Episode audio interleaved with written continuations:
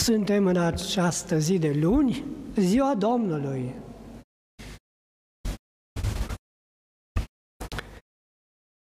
Este biserica noastră a dedicat această zi într-o apărare a vieții.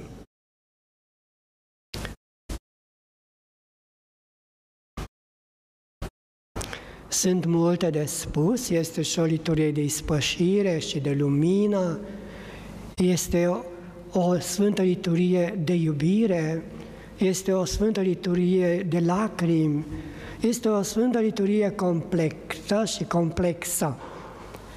Așa am hotărât noi, biserica aceasta, pentru că noi avem și misiunea de apărare a vieții, închinată pro-life, pro-vita. Chiar de la început vreau să amintesc acest amănunt, și anume, apărăm viața împotriva morții, adică avortului, Profita. Domnul Dumnezeu este Cel care a creat viața și a dăruit-o cu bucurie. Noi oamenii suntem cei care procreăm. Dumnezeu a creat. Nu vorbim despre femeia care a avortat, de mama care a avortat, ci vorbim de avort, de păcat. Așadar, cu el avem treabă, cu avortul, nu cu mamele, cu creația lui Dumnezeu. Avortul este un păcat, deci acest lucru trebuie să spunem clar și nu putem ca să ne luăm după profeții, cum spune în Evanghelia de astăzi, cei mincinoși, care ne învață altceva. Adevărul este că avortul sau chiuretajul este cuprins în călcarea poruncii a cincea să nu ucizi.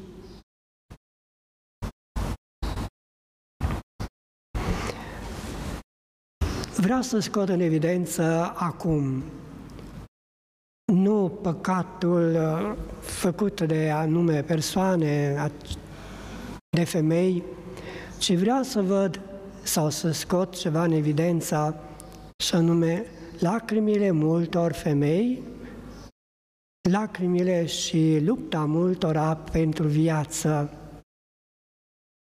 De ce să nu ne gândim la acele femei care în spitale și nu puține, în spitale de obstetrică, nu puține femei primesc un oarecare diagnostic medical, un diagnostic să se gândească bine că ceea ce au este o problemă în viața lor, cu sarcina lor și trebuie să se gândească foarte bine pentru că este vorba de cineva dintre ei doi, mama sau copilul, trebuie sacrificați. Unul moare, altul trăiește. Nenumărate mame, nenumărate mame, sau aproape toate, au fost cele care au lăcrimat, s-au gândit, aceasta este o realitate și au dat răspuns medicilor. Am ales, am ales ca eu să mor, iar copilul să trăiască.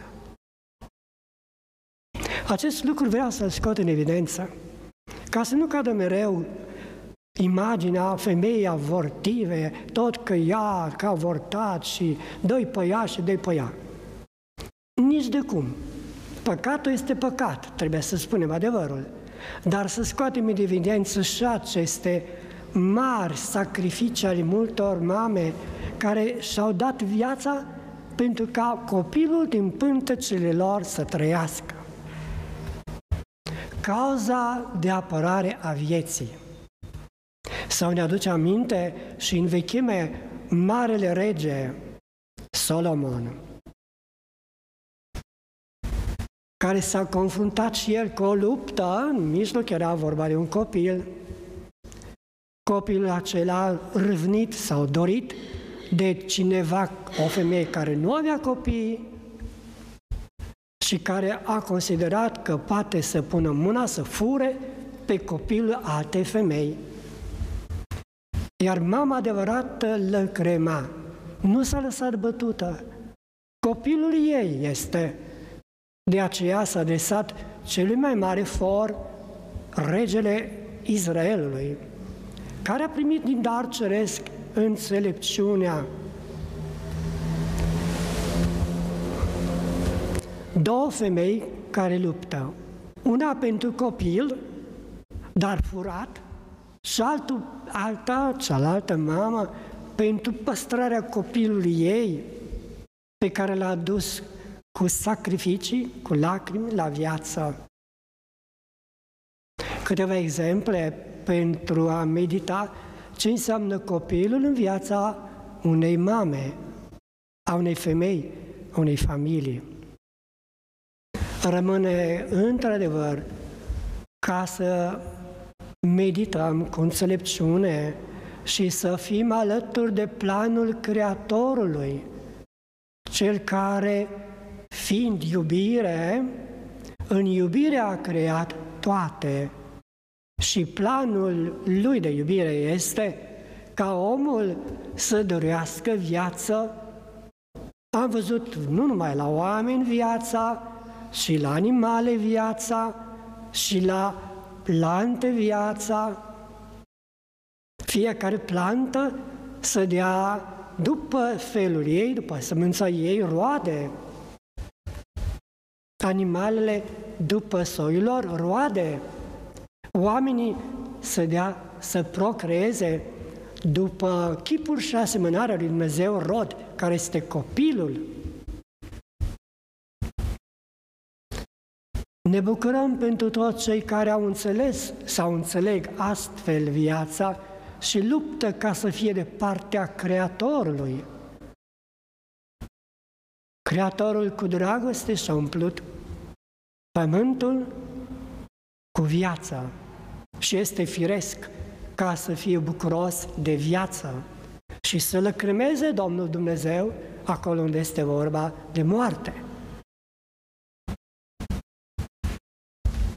Ne rugăm și pentru femeile care sunt uh, trăitoare după planul lui Dumnezeu și care luptă pentru viață, care sunt mărturisitoare a vieții, care îndeamnă la viață biserici sau comunități sau mame care își poartă copiii corcerisc în pântecele lor și se bucură când aduc un copil la viață.